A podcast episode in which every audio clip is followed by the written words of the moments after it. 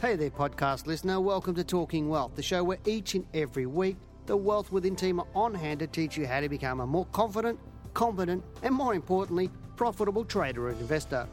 For more information, products, services, and detailed show notes, including a transcript for this podcast, head over to wealthwithin.com.au and click on the News and Media tab in the navigation. Hello and welcome to Talking Wealth. I'm Janine Cox, Senior Analyst at Wealth Within. Today I'd like to give you an update on the iron ore price. It's back in the spotlight again. First, in 2015 and 2016, I provided you with updates on the iron ore price. So let's recap a little on what occurred in the market before I share my outlook from here. Iron ore traded to an all time high of $187 in February 2017. Now, at the time of my previous recordings, my analysis indicated that it was possible for iron ore to trade to a low of around $47 a tonne, with the worst case scenario being 31 to $33 a tonne. So, what occurred? Well, in line with the analysis, iron ore traded below $40 a tonne in December 2017. However, it didn't quite make the fall to the worst case scenario, and I'm sure that there are people in the industry who are quite relieved about that. Uh, it wasn't trading at that low for very long either. History shows that in January and February 2016, iron ore prices were back above $41 a tonne. So, where to from here? What I want to share with you today is what occurred since then. Now, as some of you may recall, some time ago I set a medium term target for iron ore at around $80 a tonne. If you follow commodities, you will know this level has finally been achieved. What's really important though, right now, when considering what lies ahead, is to look at every piece of the puzzle, including how the price chart has unfolded since the low of 2015. Every piece in future is going to build on the picture of the past. The first level of resistance for the iron ore price was around $60 a tonne. How do I know this? Looking at the price chart for iron ore, I can see that the price bounced towards this level off its low in December 2015 and traded all the way to around $60 a tonne, but it stopped there.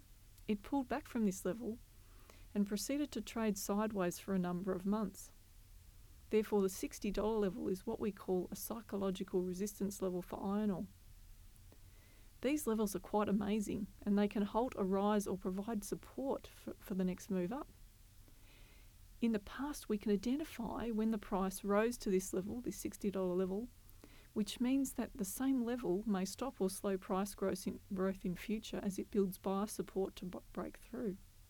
And this is what occurred in the second quarter of this year. Iron ore tested this level, as mentioned, and fell away, and it did so again, just after mid year. Now, this is like giving a little bit of a running commentary on what's occurred. In the last quarter of 2016, the iron ore price finally broke through and we saw it rise strongly to the medium term target at around $80. It went through this level. Now, I mentioned this level in my last podcast on iron ore in the commodity series. Since then, the price acceleration has slowed, which is to be expected when a price or a stock, whether it's a commodity, stock, currency, whatever, trades to one of these levels. Generally, it will slow price action down. So, from here, one of three things may occur. The price of iron ore may stop momentarily before continuing higher. It may fall away significantly, or it may trade sideways for a while. Now, you can attach a probability to each of these scenarios. My current analysis indicates that 91 to 95 is also a really important price level for iron ore. Now, I could tell you how I worked this out, but that would make me the fisherwoman who gave you the fish to feed you for a day not the fisherwoman who would like to teach you to fish for life. The only thing stopping you is simply a decision to take action. Now, whether you do is totally up to you, and I think all people get to the point of making that decision when they're ready to do so. So, it's in your time. Some of you already know how to work these levels out because you've studied with us.